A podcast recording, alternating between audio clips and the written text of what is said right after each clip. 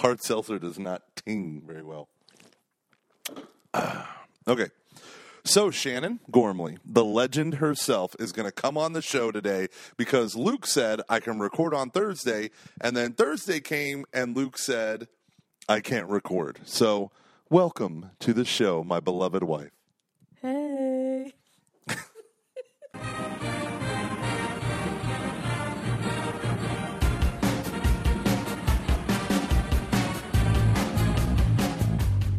All right, Shannon, we have selected the greatest human beings that exist on the face of the earth. It's not the Jesuits, not the Dominicans, not the Franciscans, certainly not the Diocesans. Oh, no. Oh no. Oh, Yikes. Yikes, indeed. We have selected our Patreon supporters and we have asked them for AMA. Ask me anything. Shannon, they're going to ask you anything. Okay. Okay. And within 10 minutes, we had, let's see, the grand total right now is 24 comments in 10 minutes. Here we go. You ready? All right. I don't know if I'm ready. You got to talk a lot louder than that. You hear how loud I'm talking? This is how loud you have to talk. Because you're right next to me. Yes, I am. And yet, for some reason, you're whispering as if we don't have a right microphone. next to me. But we have a microphone. okay, here we go. All right. Sarah asks, off the top of your head, what is your favorite cocktail? Uh, vodka and tonic, Anything with vodka, right? basically. But vodka tonic with a little bit of lime is always my favorite. Okay. So our buddy Joey, who runs a bar, says, what does he say about vodka? It's essentially trash. I don't know because I stopped listening. Okay, fair enough. What's your least favorite cocktail? Anything with gin. Anything with gin. You hate gin. I hate gin. Yeah. And what is what do you think my favorite cocktail is? It's an episode of like the wedding game or whatever that show was. What do you think my favorite cocktail is? Truly's fruit punch. the fruitier the better. Truly's fruit punch. That's what we're drinking right now.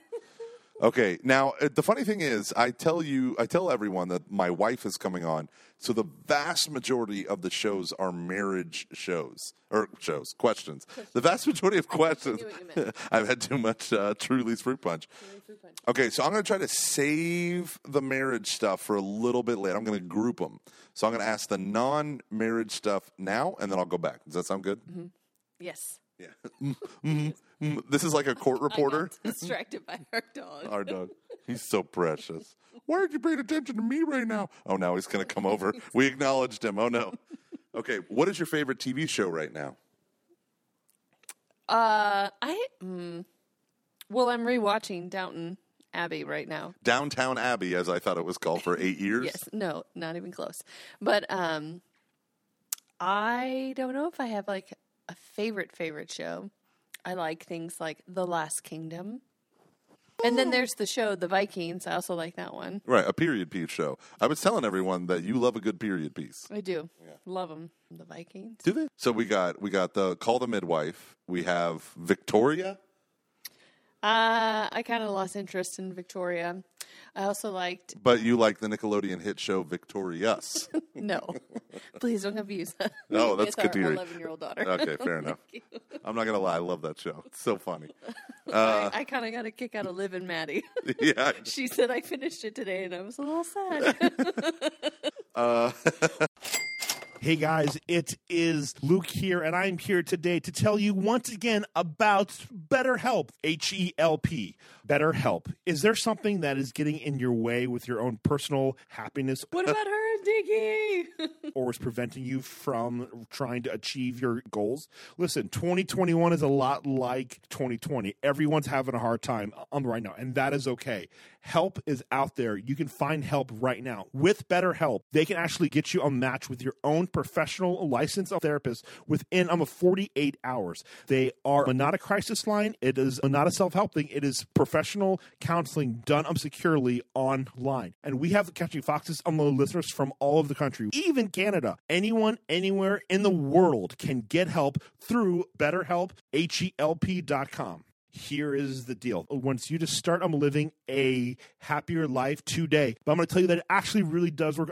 I- know some people who've gotten some great help, pun intended, from BetterHelp, H E L P. This podcast is, is sponsored by BetterHelp, and Catching Foxes um, listeners get 10% off their first month at betterhelp.com slash foxes. Catching Foxes listeners get 10% off, off their first month at betterhelp.com slash foxes.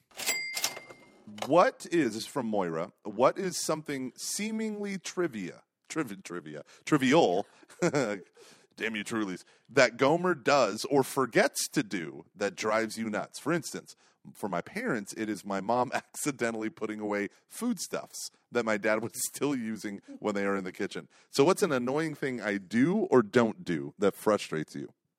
Just pick one, please. so many. No, uh, it's the socks. What's wrong with my socks?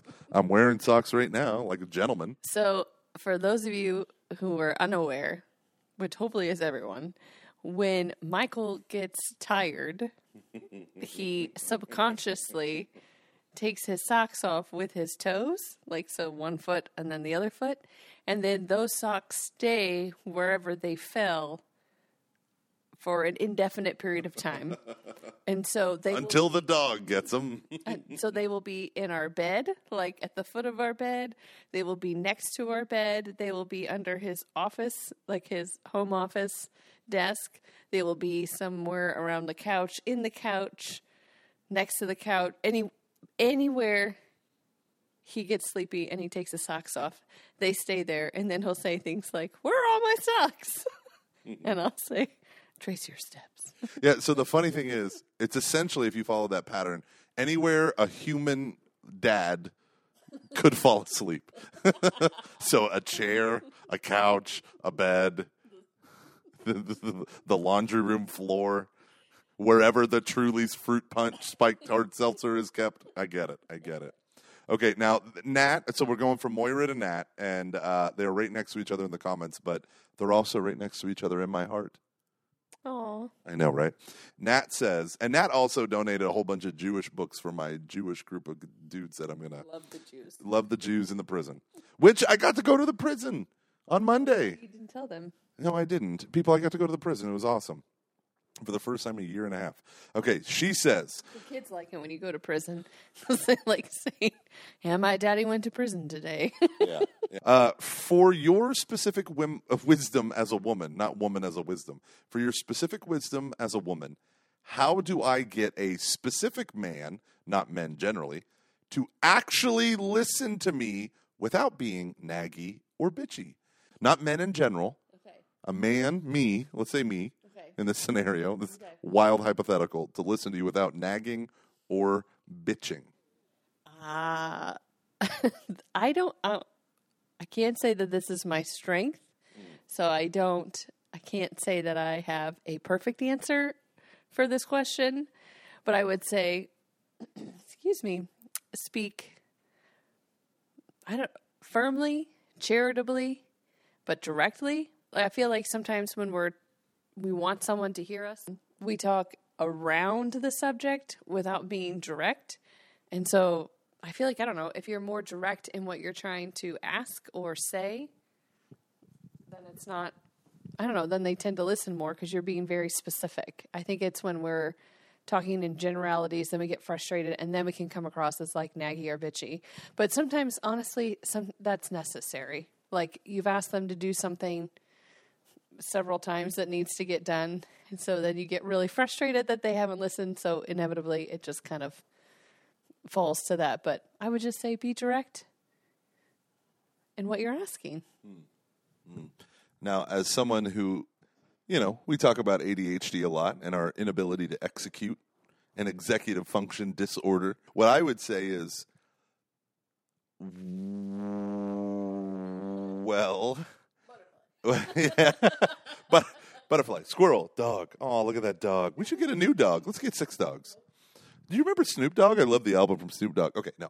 Um, I would say that as as a man who has been on the nagging end of things, that sometimes I need that, and sometimes the reason why I'm mad at that is because I know I'm wrong, but I do not want to admit it in a thousand years. Other than that, my wife has one superpower over me that she can use that Nat, I don't think you can use right now. I don't think you're married, but my wife has a superpower. Do you know what that superpower is? Sex. And Candy? no.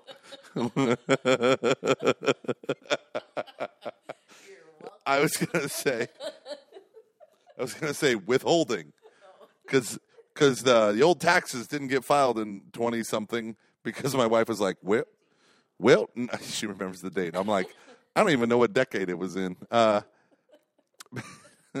which is funny to me because she's Miss uh, I's dotted and T's crossed, and she just won't do it. But I, I still have to do the taxes. It's fine. It's fine, Nat. It's fine. But she always has a superpower of withholding. Okay, let me scroll through this. Game on Shannon. Oh, you're going to love this one. NASCAR, NASCAR. What do you think about the playoffs? Favorite driver? More, more, more. So are those like separate questions? No, they're all one question. So I really like the playoff system in NASCAR. I think it's made the regular season a little bit more exciting because every stage point matters, every playoff point matters. Because that when it gets towards the end of the regular season, that cutoff line really means something. Kind of like in other sports too, right? You're just trying to get that one more win, that one more point, whatever, to get you in the playoffs. Um, and my current favorite driver, mm-hmm, um, I have a couple of favorite drivers. My probably my favorite driver right now is Matt DiBenedetto. He drives number twenty one. a real name. You just It is. It is. his last name? De, De Benedetto. Okay. Anyways, he drives the number 21 for the Wood Brothers, and he's just all around. Um, he's just a really great guy. He's come in second a couple of times, and uh, he's looking for his first win. And like everybody in the sport really likes him. He's just, I don't know, he's just one of those good guys. And so um, I'm kind of rooting for him. But uh, yeah, so he's probably my current favorite driver. And he's currently on the cusp of the playoffs. Follow up. Do you, uh, Rachel asked, my husband and I recently started watching F1 thanks to NASCAR, or NASCAR, Netflix. Do you watch F1 in addition to NASCAR or maybe Indy? I've watched a few things. I can't say that I follow it very much, uh, but Jimmie Johnson just retired from NASCAR to drive. I think he is driving in Indy. Mm, I forget which one. And so I watched a couple of races just to watch him drive because I liked him in NASCAR. Th- There's a funny thing with Shannon that this is like the three phases of Shannon Rothgar, and Rothgar is the name of the NASCAR watching Bud Light drinking, Bud Select drinking, Viking. Yeah. So uh, Shannon Shannon uh, Rothgar, she phase one is revelation, shock.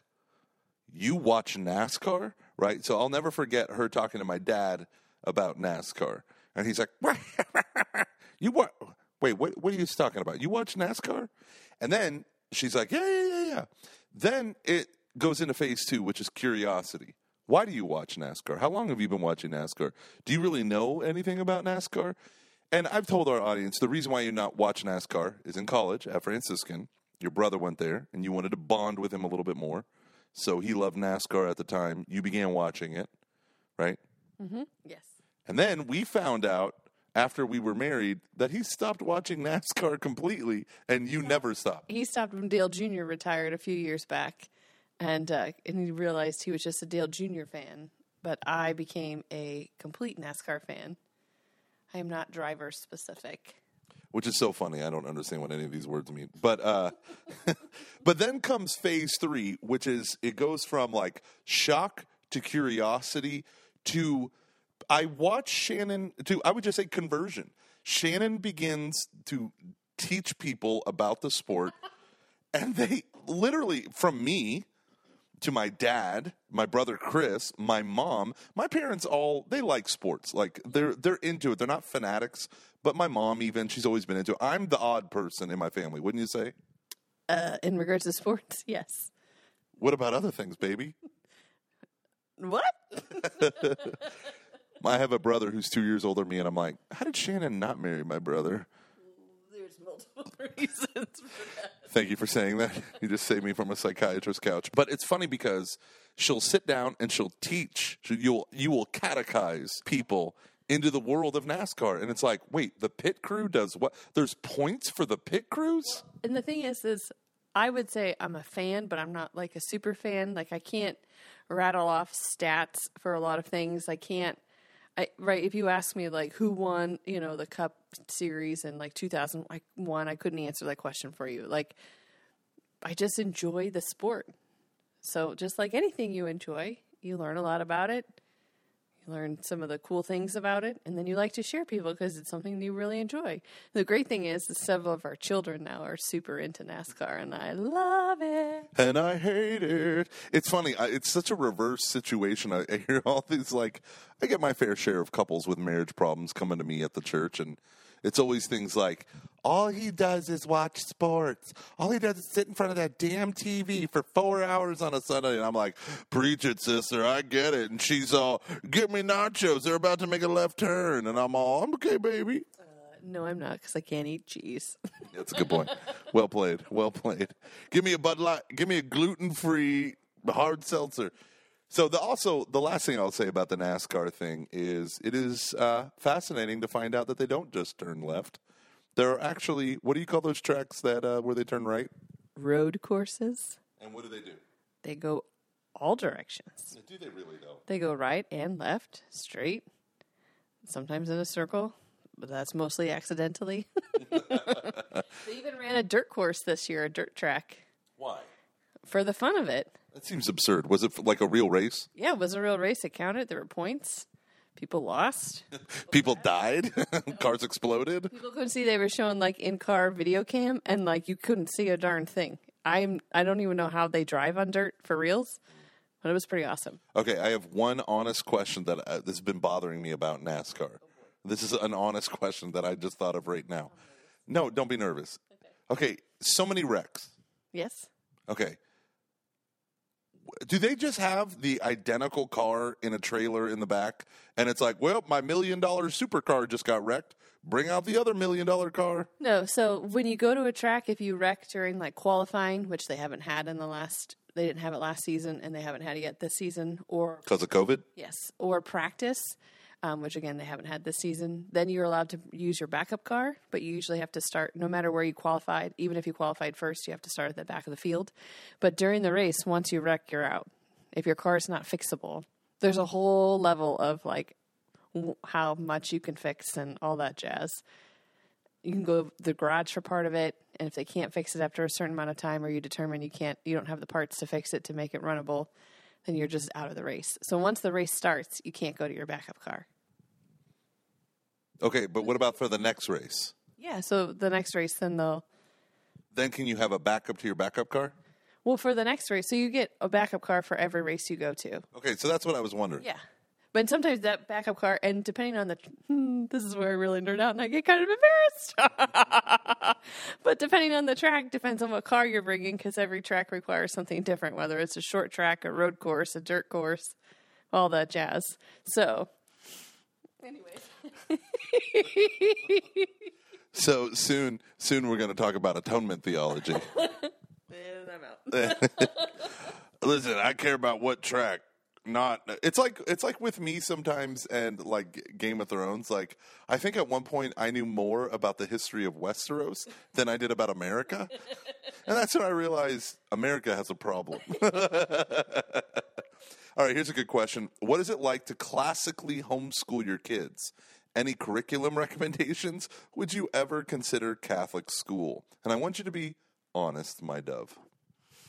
Um, this is a great question and a question I have lots of feelings about. So, Catholic school, um, yes, I would consider it, but it would depend on the Catholic school because I feel like these days a lot of Catholic schools are only called Catholic schools because they offer a religion class. But in actuality, it's not any different than any public school because a lot of them are just trying to keep pace with what public schools offer. Um, I think Catholic schools should be offered excuse me, and accessible to the people that live in your parish. And if you've overpriced yourself, that your average person, average family can't send their children there, um, then I think there's something wrong with that. And then also, if you have children with special needs and even who just need, who have learning disabilities and need accommodations, if your local Catholic school can't provide that, then that's also an issue. So, those are some of my issues with Catholic schools. So, I would consider it at some point, but it would have to be the right school for my children. And then homeschool, I love homeschooling and I love the classical approach. I honestly knew nothing about it when we first started, right? Like you start, Michael was talking about all these different forms of education. And I was thoroughly confused because I was like, uh, what? They just have to learn how to read. Like, that's it. Anyways, I've really fallen in love with the classical approach.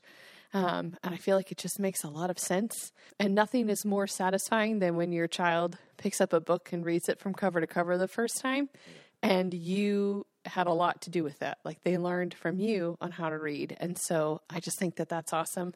The bulk of our curriculum, so I, I love Memoria Press. I, they are, I think, I, I mean, I can't say they're the leaders in classical education, but I, I want to say that their stuff lots of other curriculums use. So I've seen them in different homeschool academies and things like that. So Memoria Press is where we um, where we started and where the bulk of our stuff still comes from. And then I think, like in all things, uh, sometimes you try other curriculums to better meet the needs of your kids, and those work or they don't. But we always keep coming back to Memoria Press, so that would be my my recommendation of curriculum on where to start. Hey everyone, Gomer here. Let me talk to you real quick about Redacted Coffee Company. They specialize in premium small batch coffees that are roasted to order. Let me say that again. This means the coffee you order is roasted the same day it is shipped to you. That ensures the freshest possible coffee being delivered directly to your door.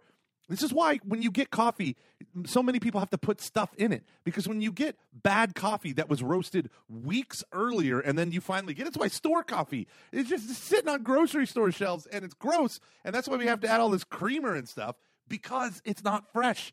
Now, here's the deal Redacted Coffee Company, their beans are ethically and sustainably sourced. They prioritize, is what I love, Catholic social teaching right here. They prioritize ensuring farmers are not exploited and are paid more than a living wage for their work. That's awesome. Also, redacted coffee beans are processed in an environmentally responsible way that does not waste water. They only ship to the U.S. and Canada because of the freshness, but also out of concern about companies just trying to give everything to everyone in the name of profit. They don't do K cups because they're wasteful, they're destructive, and also, and we all know this if we admit it in our hearts, they produce inferior cups of coffee.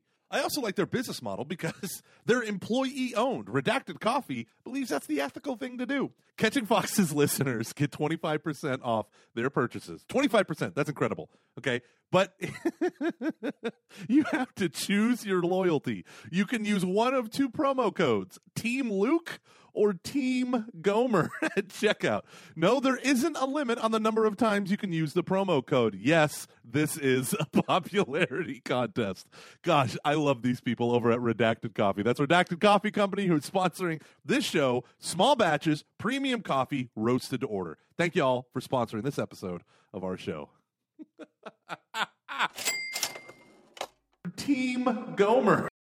What sold you on homeschooling? Because for the biggest thing for you, you had this vision of your daughters and sons going off to Catholic school in their little uniforms because you come from St. Louis where there are more Catholic schools than there are guns in Texas. So like how did you make that shift? Well, this is something we had talked about for a long time because you were sort of homeschooled in high school. I was just at home watching Law and Order, eating big salads with my mommy, getting on AOL 3.0. and then you got that GED. So, anyways, we had had this conversation before, but since I I've been in Catholic school literally my entire life, from kindergarten through undergraduate and graduate, I've never gone anywhere but a private institution, and so I've known nothing outside of that. And um, so it was kind of always my dream to watch my you know, I was joking, my little girls go off to school in their uniforms and their little loafers and, you know, all of that stuff. So I was really excited about that. And we worked out this deal with the school. Um, but the funny thing is, is right before then, so we had had our fourth baby in five years, which is a lot for those of you who haven't had kids. It's a lot to have four kids in five years. And so, um, I was on a little bit of the struggle bus after baby number four came, and um, so I really was looking forward to like shipping kids off to school and kind of having some alone time. Um, and then whatever something happened, I had asked because we had talked about homeschooling. I had asked the Lord if He ever really wanted it for our family, then He had to make it obvious, and He had to put it make it so blatant that it was Him speaking. This is what we were supposed to do. That I couldn't miss it. And so um, one day I was nursing our newborn and uh, scrolling through the Insta. And sure enough, there was this post about this woman, and the post was titled, I still remember, like 8:08 a.m. And the post was all about how that day at 8:08, all four of her kids, she had four kids, were sitting at the breakfast table in their jammies, talking, hanging out, and it was like just this beautiful picture. And she said a year ago at 8:08 a.m. they would have been screaming at each other. Someone would have been crying. Someone would have forgotten their lunch. They would have been late to school. Like she just talked about this, the joy of homeschooling that they could have these family moments um, together, and that just like hit me so hard that that's exactly what I wanted for our family. That I wasn't looking forward to sending our kids off to school to be somewhere else and with other people. That, right, we had kids, we had our family because this is what we prayed for, this is what we wanted. And I wanted our kids um, to be able to have those opportunities to be together and learn things from each other and together and all of that. So at the same time, it was such an answer to prayer because it was such a peaceful decision. And it, our oldest was only going to be in kinder, and I'm like, I can read. I know my ABCs. I can count to 100. I can do kindergarten. So if we're going to try homeschooling, this would be the time. And then when do you know it? Here we are, getting ready to embark on our sixth year this coming year. And I wouldn't change a thing. Would you? Oh gosh, so much. I spent the last two books worth of the Harry Potter series in audible format painting a chalkboard wall and you never use it, so strike two. Other than that, no, it's it's good. Okay, a lot of people have a very similar question um, about marriage, which is essentially how do, it's, a lot of them is like, what were your first two years like? How did you survive your first year being married to Gomer? I don't know if that was about me in particular or just being married in general, but I think you could share about the first year of us being married. Um, but I like this one. If you had, uh, and this is our friend Bria Scott, if you had to pick an obsession of Gomer's that you would appreciate the most, which one would it be? Also, hi Shannon, hope you're having a good day. And the answer is she's not. She's not having a good day. Every day while I'm leading vacation Bible school and wake up at 4 a.m. and come home exhausted at 5 p.m., Shannon's not having a good day. She's like, oh, take the kids. I got to go make dinner, whatever that means. It is a good thing I'm cute. I'm not even all that cute. It just takes so little for sure. Okay, so what's one obsession of mine? Because we joke that every you know month and a half I get a new religion. What's one obsession of mine that you find beneficial or that you appreciate? Definitely your finance thing from two Exodus 90s ago, right?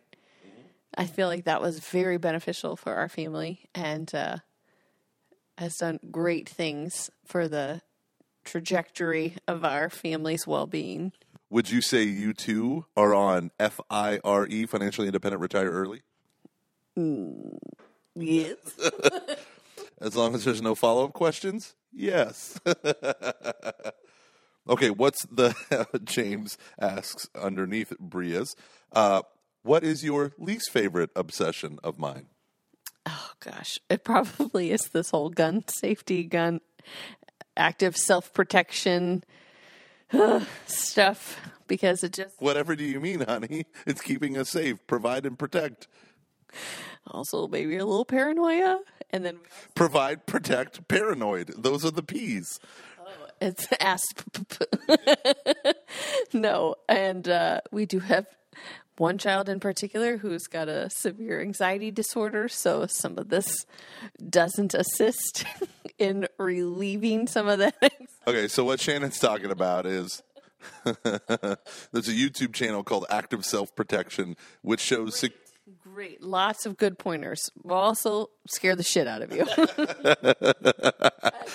Fair enough. It's okay. It's catching foxes. Not every knee shall bow. No, Active Self Protection is a YouTube channel where a guy who is a security professional critiques, breaks down, illustrates the principles of good self protection. And by usually showing videos where they are not. And in fact, funny enough, I was on a phone call earlier today with the fine folks at Tilma, and I had just started one, so I muted the TV, but I kept watching it because it was mesmerizing, and I made my wife watch it. So I had to knock that off because uh, my kids. Here's the deal with homeschoolers: the one, the one thing I have against homeschooling. Can I tell you what it is? sure, I mean, you're going to tell us anyway. It's true. Uh, Piggy's got the conch. Uh, the one thing I have about homeschooling is it can when you start from homeschooling, right? So I was homeschooled in high school, like whoop, big whoop. But when you start homeschooling, your kids can be very naive, and to a certain point, that's good. Like our kids are very innocent; they don't know, you know, they don't know what a booby is.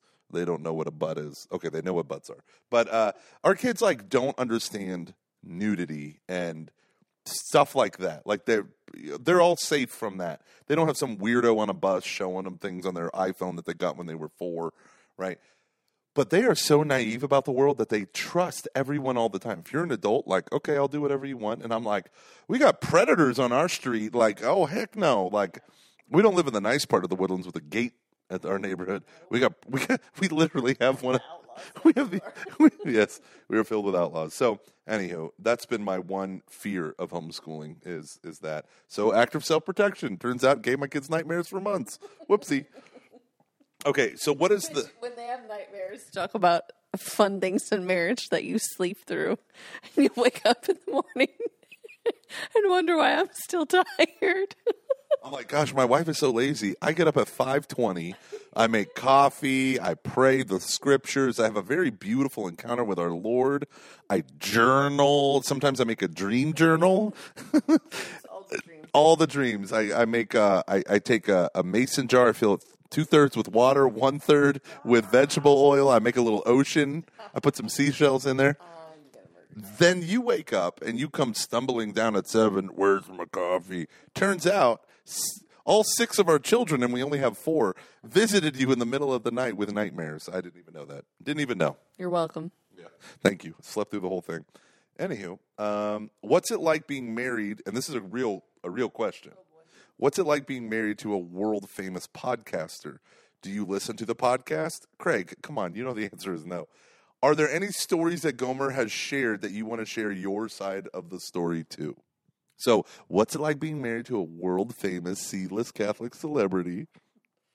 True story. Driving the other day to VBS, and I only had uh, our Cecilia with us, and she asked if you were famous. She's like, "Mommy, is Daddy like really famous?" And I said, "Well, I said there are a lot of people who listen to his podcast." I said, "So I would say in certain parts of the social spectrum, yes, he's pretty well known. She's like, well, I think he is really famous because there is like a lot on social media about him. She said that.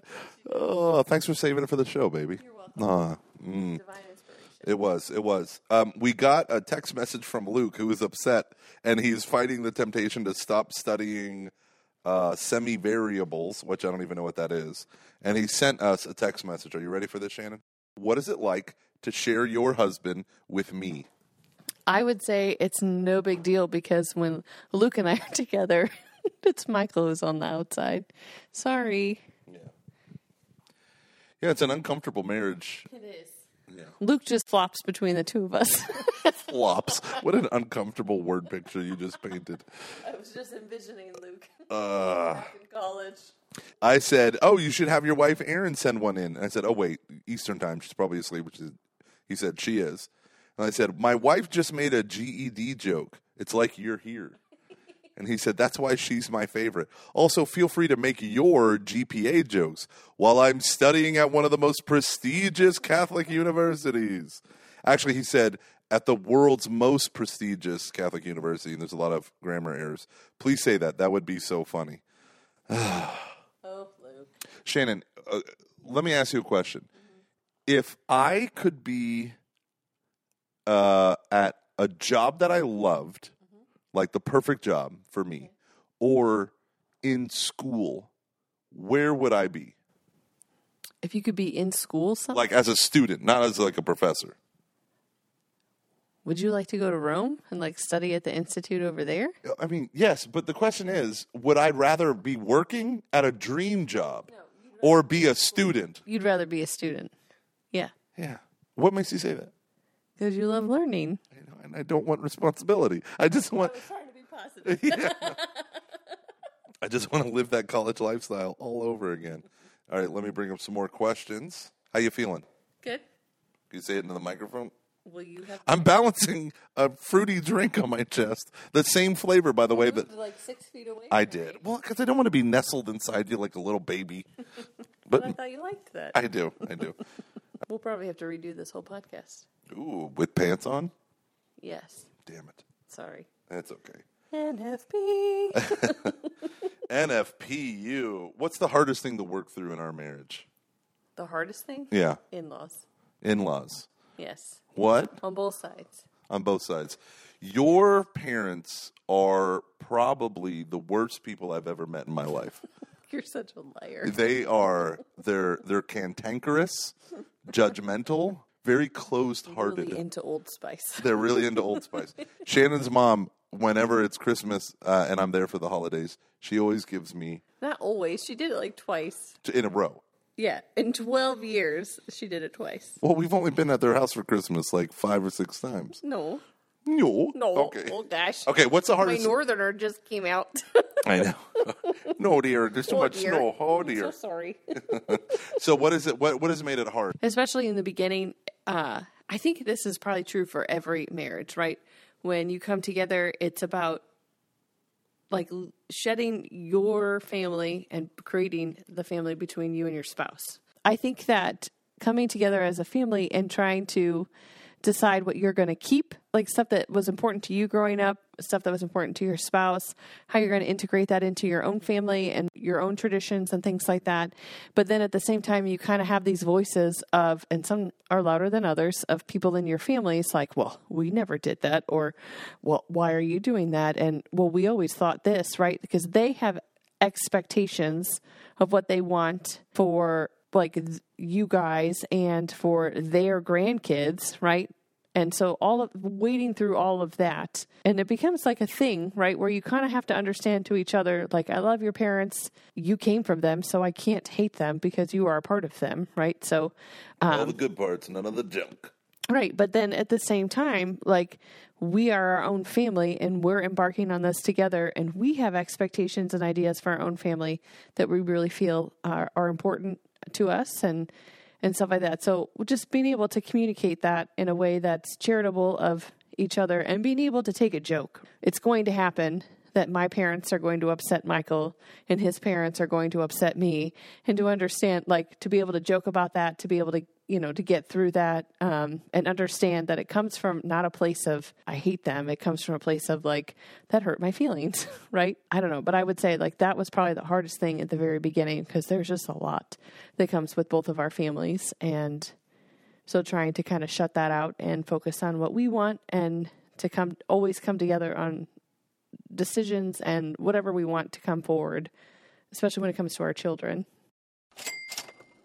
Let's take a brief break to talk about our friends over at Equipped. The statistics are pointing out what we've already seen with our own eyes. Engagement in the Catholic faith is not returning to what it was before the pandemic. Even though it may seem like the Catholic sky is falling, all is not lost. But we do need to take a bold action. Catholicism in the modern age requires new approaches to bring the love of God to a hurting world. Are you interested in figuring out how to practically do that? The team over at Equipped is hosting a free three part video series that will break down what every Catholic needs to know about the state of the church and the world and what to do to help the church thrive in these challenging times. It's called Catholicism in the Modern Age. This mini course is for anyone who wants their faith to be more than just a spectator sport. Parents, neighbors, friends, ministry leaders, priests, godparents, disciples, and yes, you. Anyone who desires to grow in their faith and invite others into the church will be equipped and encouraged by this video course. Each session is less than 15 minutes long and is filled with the latest research paired with our time tested faith. By the end of the series, you will have clear, practical steps that will transform you, your faith, your family, and the world around you. Also, as a crazy side note of this AMA, it's hosted by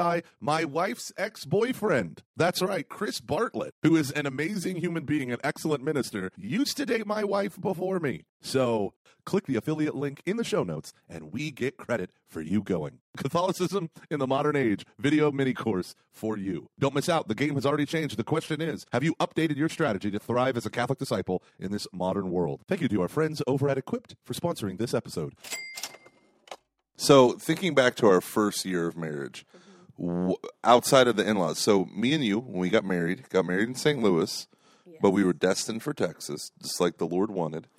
And uh, your life was radically different from what it was a year earlier. You were the head of all of youth ministry. Then you quit, finished grad school with me, and then we got married. And then you are a stay at home wife, no kids initially, and I'm working full time. And we lived on the church property, which was weird Yeah, and lonely. and lonely, very lonely, but also beneficial for us as a Right. new couple. So, how would you describe our first year, and what were some obstacles? I think actually you just named the obstacle, which is loneliness. But yeah, whoopsie. No, I think because we moved from being around family and around a pretty good community to nothing, to just the two of us, which um, we were blessed. We have some great friends from that time um, Peter, Poli- the Politos, Peter and Elizabeth. Um, and uh, we were really fortunate to meet them, and they were kind of like the saving grace of that whole year. Um, but it was really hard to go from having community and having family to having nothing and just the two of us. But then at the same time, it was really great because we had to figure out how to just rely on one another. I don't I don't know, other than that, just to rely on one another and to make decisions together and I don't know, how to do life. How did you survive me? Well, you went to work a lot. Now, I okay. Ooh, here's a really good one from James, our friend, our friendly teacher from Canada. James asks a wife's perspective on the pros and cons of Exodus 90. I really I like this question. This is a good question because we know some people whose wives literally hate Exodus 90, right? Oh yeah. Oh, oh, oh, yeah. they are like very vocal about how much they hate it. So here's my thing is that when Michael did it the first time, I'd never really heard about it. So it was like I did I really didn't know what to expect. But by the end of it, he had stopped drinking Coke Zero, which had been something I had hoped that he had would stop doing uh, for quite some time. I would say even like years before then. It bothered me like how much Coke Zero he drank, and so the fact that Exodus ninety And this was before I drank coffee. So Yeah. this was my coffee and my like if you drink a soda at lunch or dinner, I was my coffee, my soda at lunch and dinner. And I would say I would buy like a 12 pack every week at the grocery store, but you that would be gone in like two days, Maybe 3. maybe two and a half. But we had free Coke Zero at work, so But that was just at home. So, anyways, it was. He drank it so much, and, and for whatever reason, it just bothered me. I think because it's just crap. Like there's nothing good in Coke Zero. So, anyways, um, so that was my first experience with it. Was that I I watched it help him break this habit, um, but then also like it developed like this personal prayer habit with him and um and some other things that were really great to watch like i don't know i feel like when you truly love your spouse and you watch them thrive in these situations. Plus the guys that are in the group one of them in particular i've had the benefit of knowing for quite some time because he was on my core team way back in the day when i worked at another parish. Um, and just i really uh, liked him and adored his wife. And anyways so it was a group a good group of people a good group of guys. So i would say i, I didn't have any apprehensions about it the first time and then the second time he backed out of it just because there was so much going on in our life that was not me and then the third time which was recently um, was last year right last year or this year this year. This year. I he said, you know, I, there's I'm thinking about doing this again, and I was all for it because. And then this time I said I would do it with him, which I didn't do everything, but I did a lot of stuff. And again, some of that those habits have stayed with us, which I just feel like are blessings because it's areas of growth that we need it as individuals and together as a couple. And so I just really I look at it from that perspective, not as like there were nights that first Exodus 90 where like he couldn't drink and watch TV and I would have had like a stressful day and I would have bought myself a bottle of wine and he would come out to hang out at night and I'd be like I'm sorry I need this. You need to go do something else. And he would and it wasn't every night but there yeah the, but I was like this is what I need in these moments and it was not like oh you're not supporting me it was a respectful like nope she absolutely needs this moment and she needs to be able to watch her show and just have a you know that time to herself and I knew he wouldn't take offense to it um, and stuff like that so I have a very positive outlook for Exodus 90 Yeah, and I love it, and and I'm not ain't gonna stop. I I love it. It's funny. I might take a warm shower, but I always finish it cold. Always, and now Shannon does that. Um, there's there's so many benefits that happened, but really until you know, not to bring up a sad subject, but until we lost hope um, in Holy Week, uh, that miscarriage led to kind of a depression for both of us that we're just now kind of clawing ourselves out of. And I've shared that with the folks who listen, but for us, it was like it was like a 180 on a lot of on not everything, but a lot of those gains that we had made from both doing Exodus 90 in different ways. It's kind of crazy because, um, like looking at it, you can kind of. I mean, uh, God's hand's always in it, even in the darkest things. But looking at going through Exodus 90 together and making these strides as a couple, um, and coming closer, you know, deepening our relationships with Christ, but then also our relationship with each other, and then Christ as a couple. Um, and then something like that happens, you can't help but think like that was in some way God's preparation for us, because those are really hard things to go through. And um, the fact that in the midst of it, we were still able to function and have joy and that we still trust in God's plan, even though we don't understand it. I, I can't help but think that a lot of that foundation was laid through Exodus 90 and and through what we had done with that um, before that happened. Okay, so I'm going to totally change the tone Yeah. of this conversation to something happy. Okay. Okay, what do you want Catching Foxes fans to know about me? About about you? About me? Like, what do you think they don't know that you want them to know about me? Well, they don't listen to your podcast, so I don't know what they already know. Cut so so deep. Uh, that your love for the church is genuine and deep. And that when you meet people who are suffering, either at the hands of the church or are suffering and therefore separated from the church, it pains you. And that you want nothing more than to heal that relationship, to find a way. That's why when you get so passionate about people in churches, in church work, whether that be ordained ministers or fellow lake members, you know, workers in the field, whatever, dropping the ball and not doing the work that they should be doing. It's not just that you get angry, it's because it, it hurts you. You know that it's hurting the people of God. Mm. So that I I don't know, people I've I've seen the weight that you carry with that. And so I feel like it means more than maybe you let on to the average person. And that's why I drink. Truly. Fruit punch. AKA also not sponsored. but we'd be open to it. Have you ever, and we're going to wrap up here soon because it's been an hour. Have you ever found it difficult to maintain a balance between independent identities as married people, yet still be one? I just, just to preface this or contextualize this question, uh, at VBS, I have a handful, I have uh, six moms who are my core members, and I have about 18 assistants and I'm up there and I'm talking and I said um, I'm talking with the the moms and we're just we're just gabbing before the, the events begin. Kids are playing some gaga ball. We're just gabbing, and uh, I said, you know, it's really funny. I am an extrovert, and my wife is an introvert, and uh, and I said, so yeah, I said, but we're both external processors. And this one woman said, "Oh, it's so is that hard? A lot of conflict?" And I go, "No, because my wife is like, get out of the house. You need it, and I kind of want to be alone." And so it like balances. I know there is an extroversion or an introversion thing where it's like I want to be alone together, which kind of sounds stupid. I want to be at home together. I want to do the homebody thing. And I said, "No, I I have to drag my wife to events, and then she always thanks me for it." but then tells me she's not going to hang out with people for the next three days. And she has to keep me from going out sometimes. Um, COVID kind of changed all those dynamics. It's, it's really weird. I was supposed to go out drinking with the Exodus 90 guys tonight.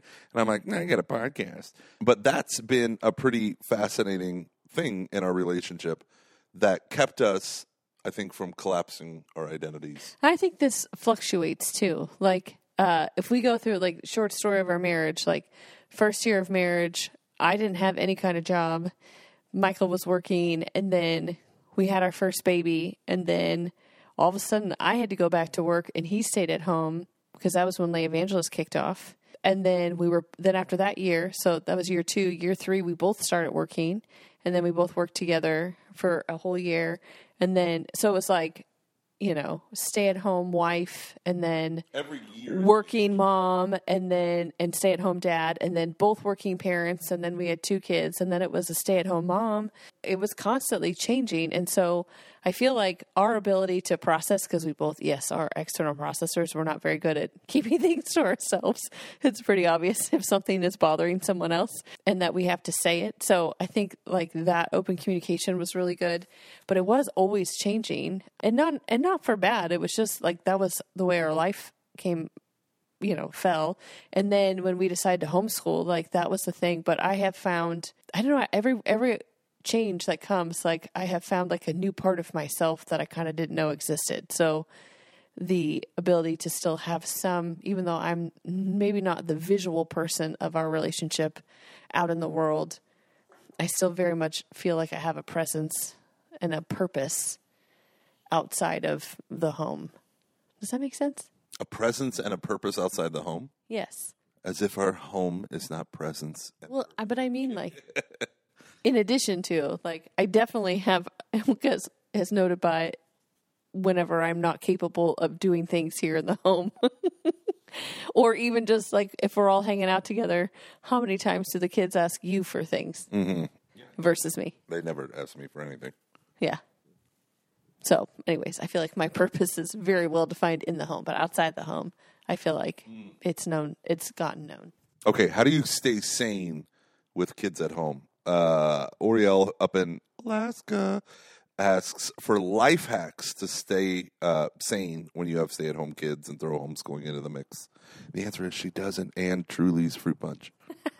again with the Trulies.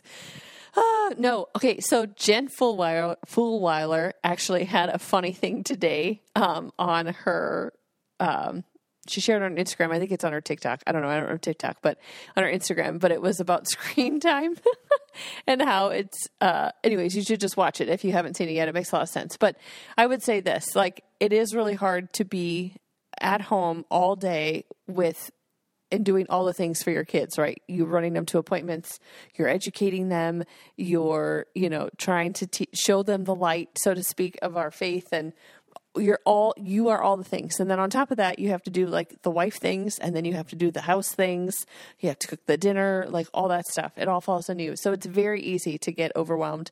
And i will definitely say there are been several days where i text michael like when you get home i'm leaving and I have a couple hours, and you're not allowed to contact me while I'm out. Um, and it, that doesn't happen all the time, but there are days where that happens because I just need to get out and have a break. But also, I would say that um, there's nothing wrong in giving your kids um, an iPad and saying y'all have 20 minutes or whatever your time frame is so that you can take a hot second um, there's also nothing wrong i have a good girlfriend um, who will literally lock her kids out in the backyard and they've got like all sorts of stuff in the backyard but she'll lock her screen door and they have to stay outside for like an hour so she can get something done in the house. They're fine outside. There's nothing wrong. This is good for them. And they always find things to entertain themselves. But I feel like as moms, we feel guilty if they're crying or, you know, like, I'm so hot and I'm tired and I don't want to be outside. Like, whatever. You also have things that you have to get done. So, um, there's nothing wrong, I think, with doing either of those things. And then even for me, I'll tell my kids, like, you have to leave me alone for the next hour because I have to get this thing done for the most part. It depends on how firm I am. if they're if they if I cave, it's my own fault. But like to tell them, no, you all have to be entertained for the next hour because I have to do this. End of story. It's really funny when my wife tells me those memes you see on the internet of like I locked the door to the bathroom and yet they find me, and you see those little fingers coming through the crack at the bottom of the door. Um, but here's a great question from James: As a stay-at-home dad, it's usually easier when my wife is home. There are a few things that get done easier when she's out of town. What are a couple of things? She's nodding her head vigorously. What are a couple of things that Gomer is great with helping at, and what are a few things get that get easier when he's away? oh, this is gonna hurt. Michael travels. He used to travel a whole lot. COVID has stopped a lot of that stuff, unfortunately. But um, so for uh, but before COVID, Michael would travel a lot, and there was one time in particular, and and people will ask me like, I don't know how you do it. I don't know how you handle it when he's out of town. And honestly, when he goes out of town, my brain switches to kind of a survival mode where I get super strict about our schedule, about our routine, especially at night. You know, where the kids have to go to their rooms um, by seven thirty. You know, summertime we're a little bit flex with that. But anyways, um, but there was this one particular time where he was going to be out of town. He was out of town for several days, and he was going to be home for like maybe a, a night. Like you were going to come home at dinner and then you would have to leave at like 5 a.m. the next morning. And I actually asked you to stay in a hotel at the airport because then you were turning around and going home. And I was like, you would be doing me a service by just staying in this mode rather than coming home and having the kids be like, Daddy's home, like, and so excited. And then, oh, Daddy left, you know, again, like that one of those things. And then, like, your flight ended up getting delayed. So you actually came home to sleep, but the kids never knew you were here and I never told them. So I would say, like, when he goes out of town, I, my brain switches. And so, um, into this other mode um, that sometimes it's hard for me when he comes home it takes me like a day or so to get out of that mode to remind myself like oh no he's here. Like he's not gone and he's actually here to be helpful. Um, but i would say that our daily routine i'm better i'm better at because i'm here all the time. And sometimes when you're home it changes that routine so we fall out of sync in regards to that. But then i would also say like with homeschooling and stuff, like as much as the kids are like, "Oh no, it's dad's turn," like it is really good for them. Because every Friday, every Friday, I, I work Sunday to Thursday, and every Friday, I'm the one who teaches the kids, and Shannon goes to work. We call it Sharon time because one of my coworkers thought her name was Sharon, and so we just that's our persona at work. Um, so I stay home with the kids, and that's when I discovered by just asking questions because I have no freaking clue what the hell's going on. I asked them a trillion questions like, "So what are you learning?" I'm like, "I don't know, something with commas." And I'm like, "Oh, they don't know any. Oh, I'm gonna. Oh, I'm gonna teach them everything that they were. You know." And then I go nuts, and they hate it, and then they learn. but I think it's good that they get that other perspective or whatever. So hopefully that answered some of your question. But um, I also don't. So there are two things. One, that your spouse does things differently, but not necessarily better or worse. That that's a key thing that I had to come to respect that Michael as the dad did things the dad way, which was equally as important for our kids to experience. Um, and then too, like if there was something that we normally do, like I would just say, it's really important that, especially for like our Cecilia with school, like we do things a certain way, and that is the best way to do it for her. So it'd be like, this is how you do this grammar test or whatever, and then she won't lose her mind or get upset. but I still refuse to do it that way. Oh, I don't care. There's only a right way. There's the right way, the wrong way, and the Gomer way. And the Gomer way is the wrong way, but faster. What's the best idea that you haven't been able to convince me of yet? Getting a new van. Hell yeah. Ours still runs like a dream, even though it leaks and squeaks. The windshield is cracking. Crack ain't broke. mm. Taxes. I got very sad when she said that. Do we ever have disagreements on aspects of the faith and what's most important? How have we dealt with those? I think our number. Oh, oh, we have one major disagreement about our faith in our family. I, I want to go all Latin, and you won't let. No, that's not true. I mean, I would in a heartbeat, but You want to start veiling. want to start failing. Veiling. idea. It's my mantilla. Um, I just, I'm scared of my thinning hair. I want to be accepted. Jerk. Why did you have to air our dirty laundry? It's not really for the guys to do.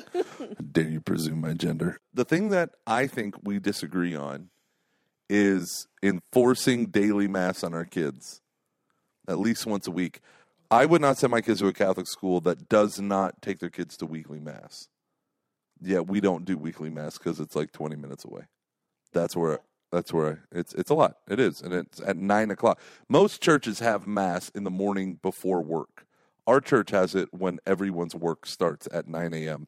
If they had a noon too, that'd be a game changer. That would be awesome. Okay, I don't think we ever have really.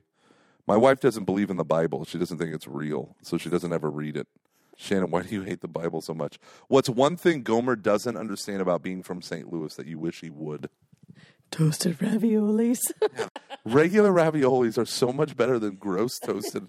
I call them gas station raviolis, but pizza. Okay, what about my your side of the breakup story that Luke mercilessly teases me about? It really does. I- I'm not gonna lie, it pisses me off when Luke does it because he does it. He says it at like, What does he say? oh, he'll be like, oh, like that one time when you collapsed crying on the Hus front yard when Shannon drove away, and I'm like, Basically a mama hust arms. No, it was in That's her interpretation of it. sure, whatever. I I I'm, I pretty much blacked out when you drove away. so did I, but I was trying. Why were you so hesitant to say yes to my marriage proposal? I mean, because I literally had a ring and many other items to woo you. You had your mother's ring, hmm Go on. anyways. so let's just put that out there. Uh, and uh, no, I was angry.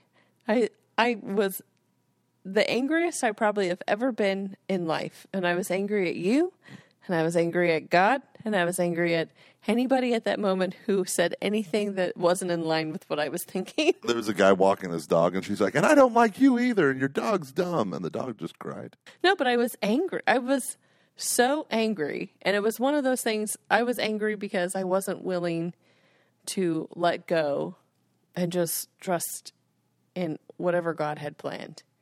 Like we had to break up because we couldn't continue just dating. Like that that shakeup needed to happen. Just five gentle years of dating, Oh my gosh, yes. But anyways, day by day.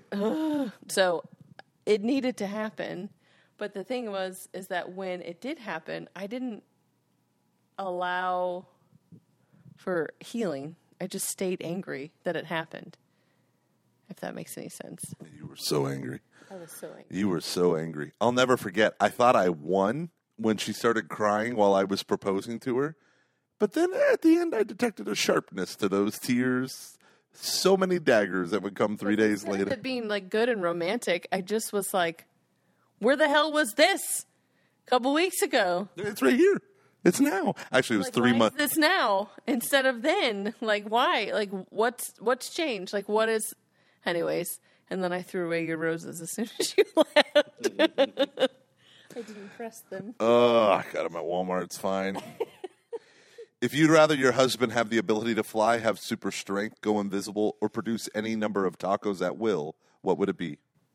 Oh, gosh the tacos sound amazing what would you rather have I'd rather have super strength. okay super strength Or I'd be invisible. I feel like I would. I don't want you to be I feel like if I were, you would do so many things Yeah. to me and your children no and I feel like mortal sin is right around the corner from invisibility. we, I played the first day of VBS. I played Would You Rather, where you had to run to one side of the room or the other. And one of it was, would you rather be invisible or fly? Which is the standard opening, would you rather? And for all the people who said I'd rather be invisible, which was the majority of people, I was like, I'm going to keep my, we're going to write down your names. If you're invisible, you're up to no good. You're up to no good. There's, you're not benefiting anyone. You're not a Navy SEAL going to sneak up on some enemy. You're a creeper, and we know it, and your names are on a list. Okay. Uh, Bradley, I don't think Bradley likes these AMAs, so he writes very, very interesting non non Shannon related questions. Okay. Who would win in a fight?